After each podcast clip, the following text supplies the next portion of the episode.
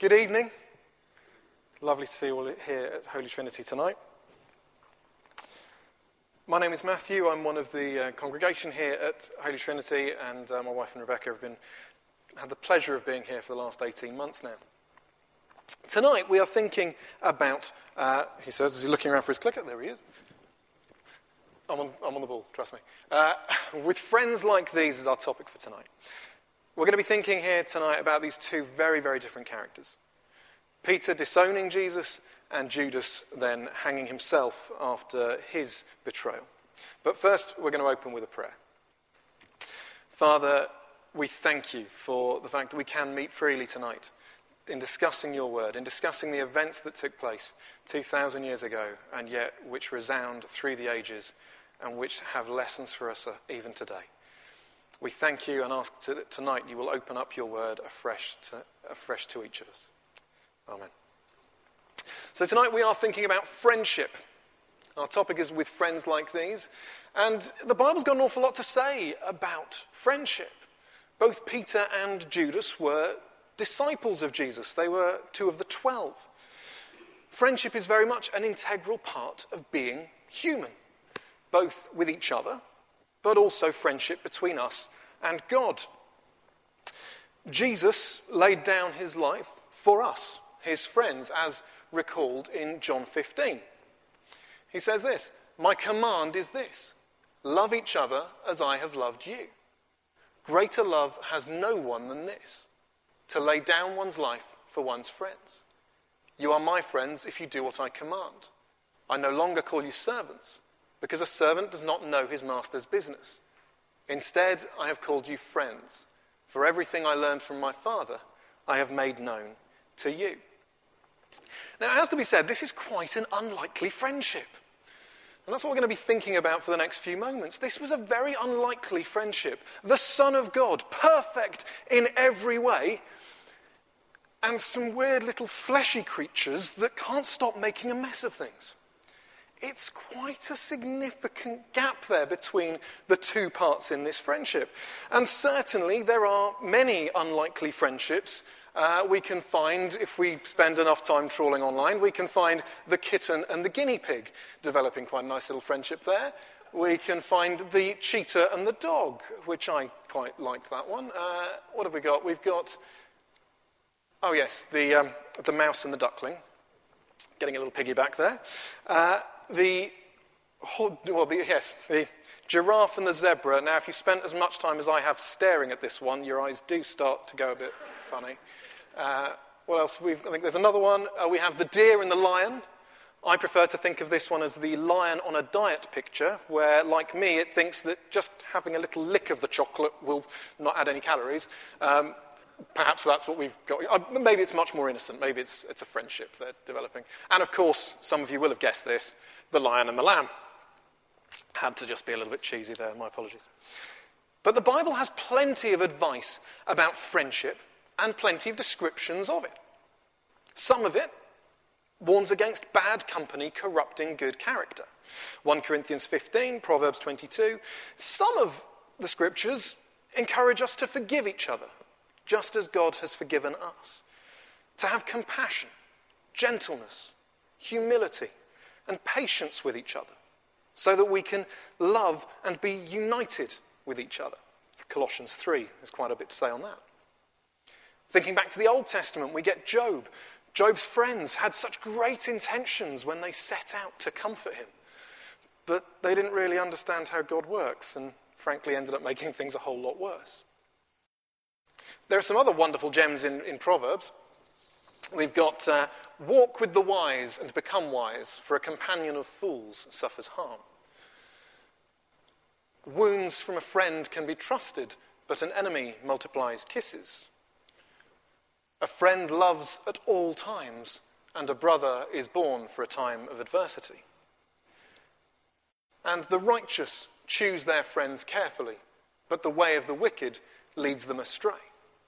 The very fact that so much of Scripture focuses on helping us to learn about what good friendship is really should emphasize how important it is that we get our friendships right, both in the people that we choose to associate with and in the way that we are towards our friends.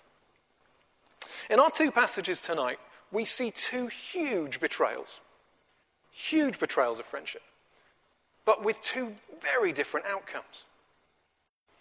We're going to compare Peter, who repents, believes, and is pardoned, with Judas, who repents, despairs, and is ruined.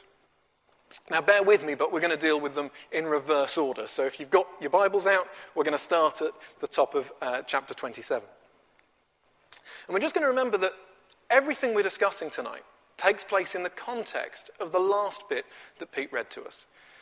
That even in the smallest details, the events of the Passion fulfilled God's foretold purposes.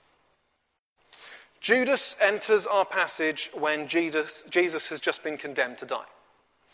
But within the preceding 10 years, the Romans had taken from the Jews the power of capital punishment.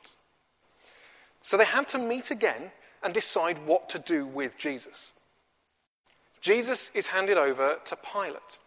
Around 100 years earlier, Judea had been conquered by Pompey and ever since been tributary to Rome. And at this point in the story, they were subject to the government of the president of Syria. And sometimes his procurators, uh, Pilate in this case, would hold the whole presidential power. Now, Roman writings about Pilate around this time suggest that he was arrogantly superior, jealous, and very much unable to be appeased. The Jews didn't like him, but given that they no longer had the power to put Jesus to death themselves, they now had a use for him. Jesus is bound and led away in a sort of triumph through Jerusalem's streets. Those of you who were here a couple of weeks ago when Jason showed us uh, this very similar map, we're going to be going, and I'm going to need Adam's help for this one. We're going from the house of Caiaphas in the very bottom left hand corner. Adam's going to very delicately there show us with the nice little scrolling, scrolling mouse pointer. Uh, we're going from there within the, uh, just outside of the kind of the Essene quarter, and we're going right the way up going for a nice bit of a wander uh, all the way through to Pilate's house, right in the very top uh, portion, just where Adam's pointer is now. Do another nice little circle, please, Adam. That'll be excellent. Thank you. There we go. So it's quite a nice little trek. It's roughly, we're, we're talking about nearly a mile in total that he would have been led through that time. Now, this Jesus, then, that we're discussing, who came to be the Saviour of both the Jews and the Gentiles, because of the current circumstances, ultimately ends up being crucified by a collusion of the two. It's not just down to one of them. Judas, meanwhile, is starting to realize the magnitude of the betrayal that he's done. He's seeing Jesus being condemned. The money that he's been paid gets thrown back at the chief priests and the elders. And how awful it is that, Jude, that Judas, who physically walked with Jesus, didn't really know him, didn't really understand what it was that Jesus was going to come to do. What we can't know at this point is exactly what Judas expected to happen. Perhaps he expected Judas to, Jesus to escape. As far as he was concerned, Christ would have the honor. He would magically get out of the situation, while he, Judas, would have the money. No harm. Now, it's easy to forget that the disciples didn't really get the foretold crucifixion. And bear in mind as well that by this point in the story, all the disciples have abandoned Jesus in some way, shape, or form. When Judas sees that the escape isn't going to happen, he realizes with horror what he's done. The word that's translated in our story as seized with remorse is variably translated into English as Judas repented himself, was filled with remorse, or changed his mind. The, the Greek word um, metamelomai, oh, dearie me, I practice this so much. Uh, metamelomai uh, is much rarer in Scripture than a, a, a synonym of that, um, metanoeo. Now, one source suggests that that latter term, metanoeo, is the nobler and fuller term, something that's much more expressive of moral action and moral issues. Instead, the word that Matthew chooses to use in describing Judas's actions seems to stop short of that. It's not this full blown repentance, it's not that full blown part. When Jesus in chapter 4 of Matthew uh, says that repent for the kingdom of heaven has come near, the word that Matthew is using there is, is a very different one. He's using the fuller term of repentance rather than the term that he's using to describe Judas. But there's certainly some form of, of regret or remorse on Judas's part. 30 pieces of silver looked pretty fantastic when it was being offered, but now it's just money for betraying innocent blood. Jesus' words are starting to ring true. It would be better for him if he had not been born. What do we know of Judas's change of heart? Well, to his credit, he makes restitution. He brings back the silver. You certainly can't make good, you can't repent and still hold on to what you gained unjustly. It Doesn't work. The very act of making good can cause others to also take notice and repent, so that's a vital part of the process of, of repentance, making good. Next up, verse 4, he confesses Jesus' innocence. He stands up in defense of Jesus to those whom he has just handed over Jesus to be condemned. To his own shame, he confesses his betrayal of innocent blood, but he doesn't confess any sin like greed that led him to do it. He does take all the sin upon himself. He doesn't try to blame the chief priests. He doesn't try to say, Oh, you convinced me to do this. He, he takes it upon himself. But his confession was to people, it wasn't to God. The chief priests, well, their reaction, if we forget for a moment that they're meant to be chief priests, it's quite understandable in human terms. So what? Why should we care? It's your problem. This very much an isolationist approach, this idea that, hey, your sin is your issue, it's not mine. It's what we see all around us. It means nothing to them to see other people's sin. If there's guilt here, it's your problem, sir. As Jesus said, and it's recorded in uh, John chapter 9, Judas's was indeed the greater sin, but it doesn't mean that these guys were guilt free. In fact, we're told in Matthew 27, verse 25, that the whole generation that betrayed Jesus shared in this. But stubborn sinners don't want to be convicted otherwise, and certainly it's the case that the resolvedly impenitent scorn and despise the penitent. Judas despairs. Maybe, maybe, just maybe, if the chief priests had stayed the prosecution, maybe we get a different outcome for Judas. But there's no easing of his conscience and he withdraws into a solitary place. And I'm sure many of us can relate to that idea that actually that is the worst thing you can do in that circumstance. How, in our darkest moments, far away from anyone to help us get out of it, help us process it, help us contextualize, in those darkest moments all alone, how magnified what we do can seem, how there can seem like no escape, how there can seem like no way out. If Judas had gone to Christ at this point, or to one of the disciples, maybe, maybe, just maybe, he might have found some comfort. Maybe. Maybe he might have found some relief, or dare I even suggest, had he gone to Christ, maybe he would have found forgiveness in that. But he abandons himself to despair and becomes his own executioner. Under Jewish law, false witnesses who uh, came forward would get, ultimately get the penalty that they had intended to flict, inflict on other people. But since the chief priests aren't interested, Judas hangs himself. Scripture does not suggest in any way that the betrayal of Jesus Christ itself was unpardonable. We know that Jesus forgave betrayers, he forgave murderers. But Judas's fate was sealed by despairing of God's mercy when he resorted to self murder over the forgiveness of God. we're going to pause for a moment just to consider two questions. Firstly, is there anything in Judas that I see in myself? For example, do I despair at my failings instead of trusting my Lord? And if I do despair, what's the outcome of that despair? Is it ruin, like Judas? The second thing to consider with Judas is what's my 30 pieces of silver? What tempts me from the path that I tread? What threatens my friendship with Jesus?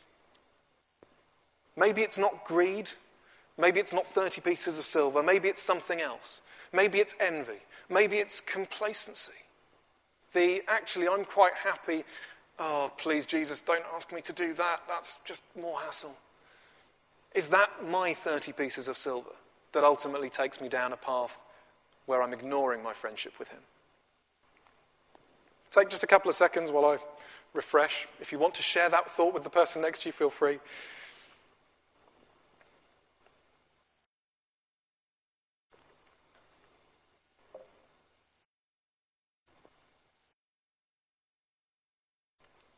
Judas repented, despaired, was ruined. Part two, we're going to jump back. So come back with me, please, back to uh, chapter 26 and verse 69. We're going to catch up with Peter. While Jesus is in Caiaphas' hall, being baited, as we heard last week, Peter is in the courtyard waiting uh, among Caiaphas' servants to hear what happens. Jesus is being ridiculed and abused. Peter is being tempted and ensnared. We know from uh, Matthew 16 that Peter had never wanted to see this come to pass. He'd never wanted to see the cross, and he hadn't really prepared himself for it, although it could be argued how could you really prepare yourself for this? Here he finds himself in this courtyard, worried for Jesus and being tempted and challenged in three different ways. Firstly, he's accused of being with Jesus the Galilean, and then as with Jesus of Nazareth. Both of these are really scornful. Forgive the analogy, but this is a bit like saying that Russian Putin. It's that kind of scorn way of saying it. Then he's charged as being one of them. For the benefit of the recording, that's in inverted commas. Uh, for the, because the, the Galilean dialect uh, and pronunciation differed so much from the other Jews, he was able to be identified. Now, I'm a speech and language therapy lecturer and pronunciation editor. This fascinates me, and I could do a whole separate kind of tangential thing all about this. But think about the fact that we'd never get away with this today. Can you imagine the reaction if we assumed that everybody with a Scottish accent living in London was a member of the Scottish National Party? Kind of big assumption to be making. But actually, I think it raises a much bigger question. Does the way in which we speak reveal us to be a follower of Jesus? Is it obvious to others from the way in which we speak? Okay, maybe not with the accent, because frankly, I don't actually know what a Galilean accent sounds like but just in the way that we speak. Do we demonstrate the features of friendship, the features of love, the features of compassion and grace that reveal us to be a friend of Jesus? Peter, though, he's, as a, once he's charged as a disciple of Christ, denies it. The first time, it's an indirect denial. I don't know what you're talking about.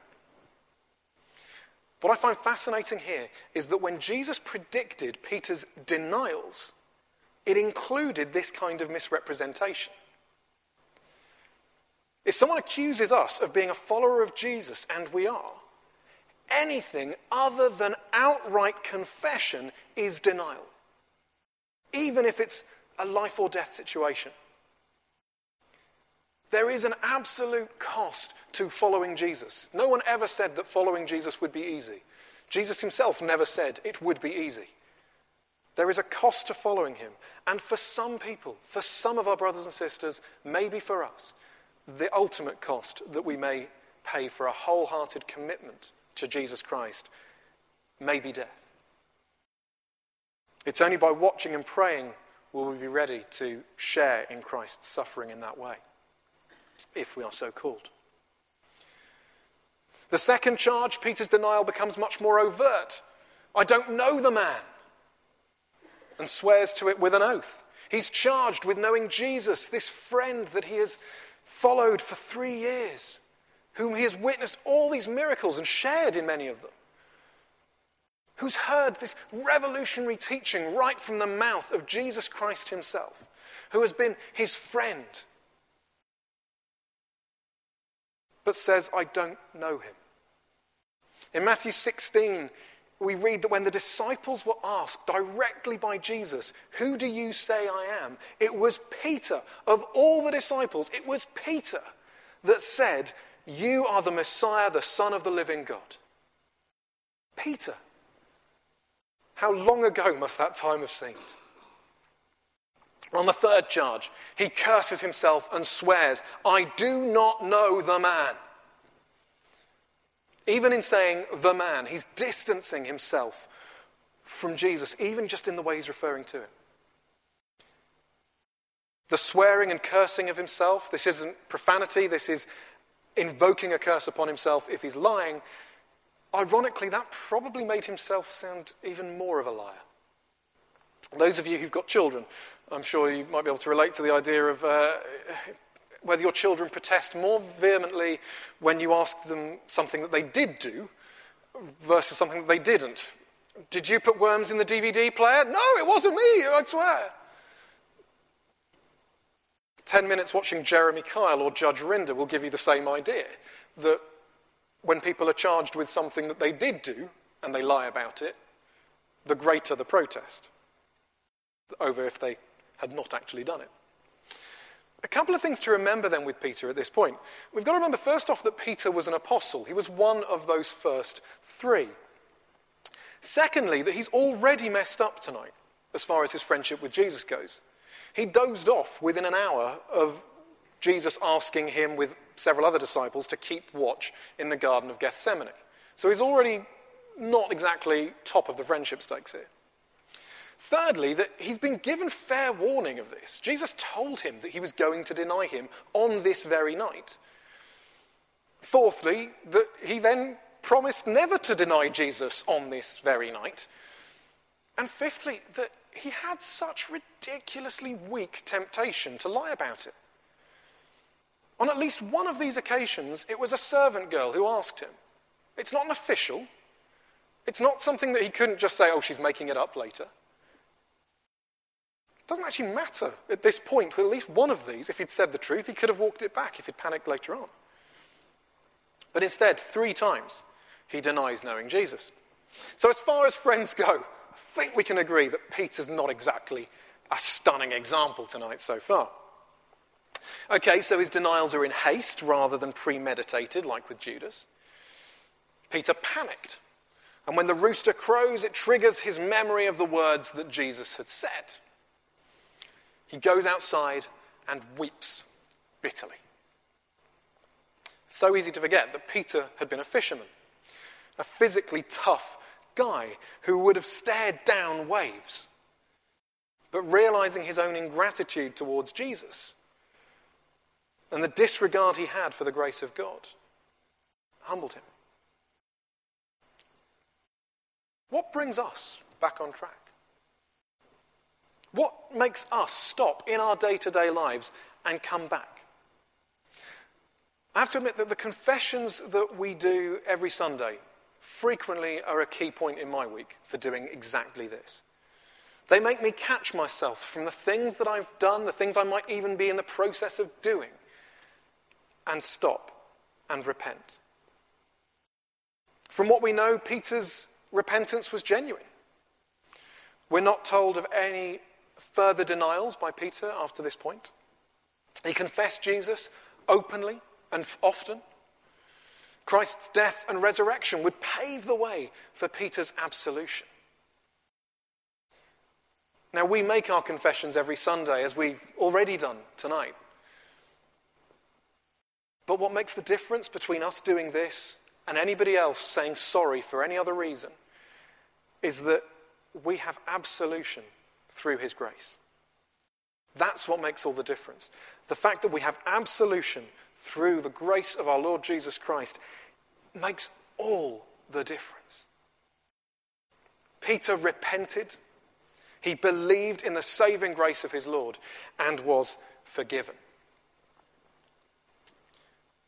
So, what's our rooster crow? What is it that catches us? What is it that makes you stop and think? It's a great thing to be able to identify those times in our lives when we are called to stop, and we can stop, and that we are challenged to think again as to what we're doing.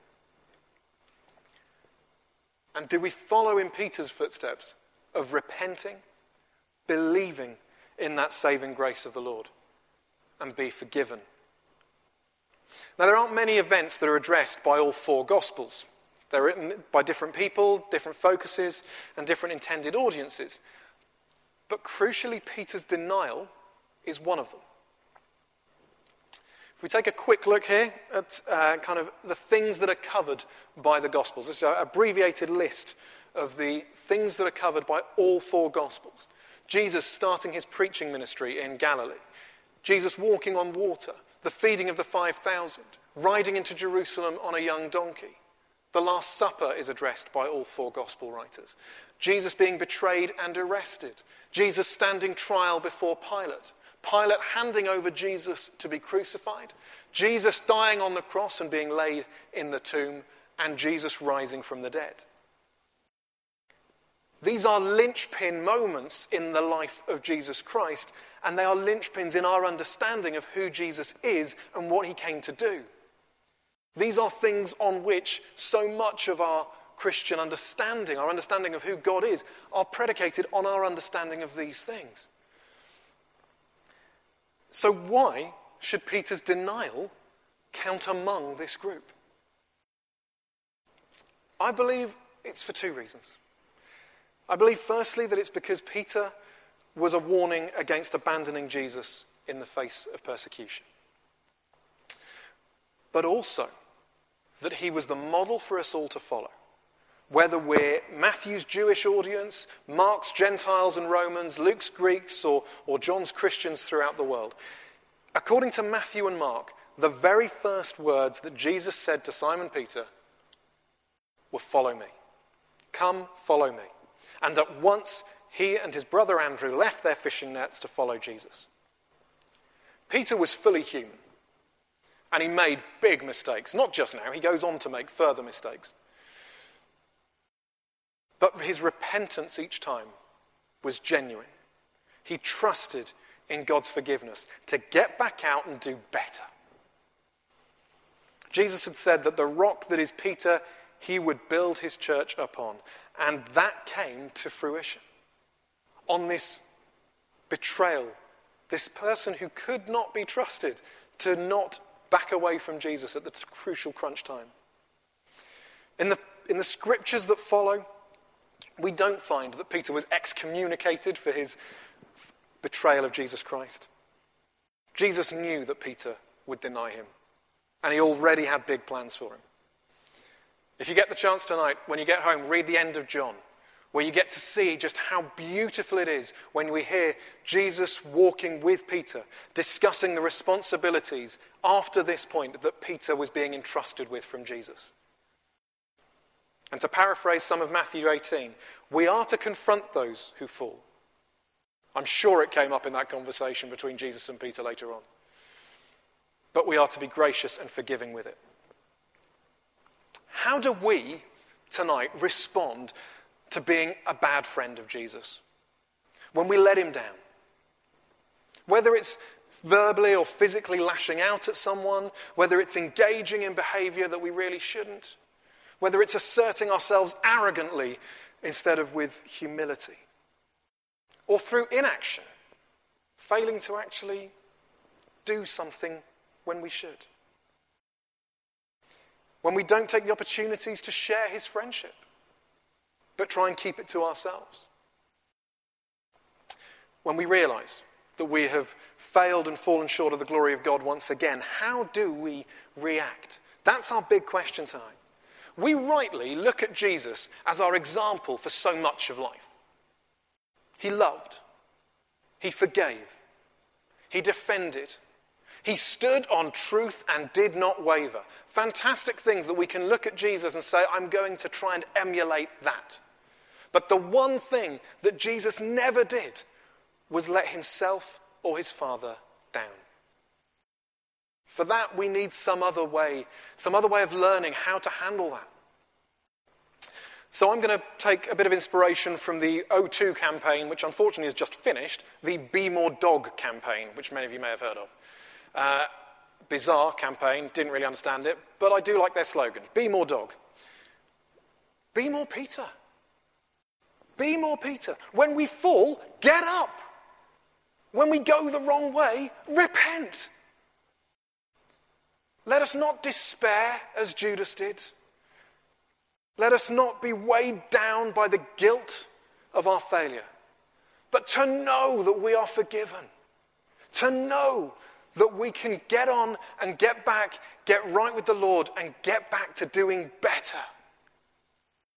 Let us stand assured that Jesus has paid the price.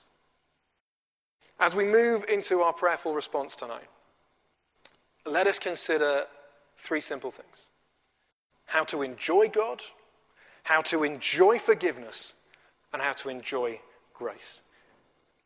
Be more Peter.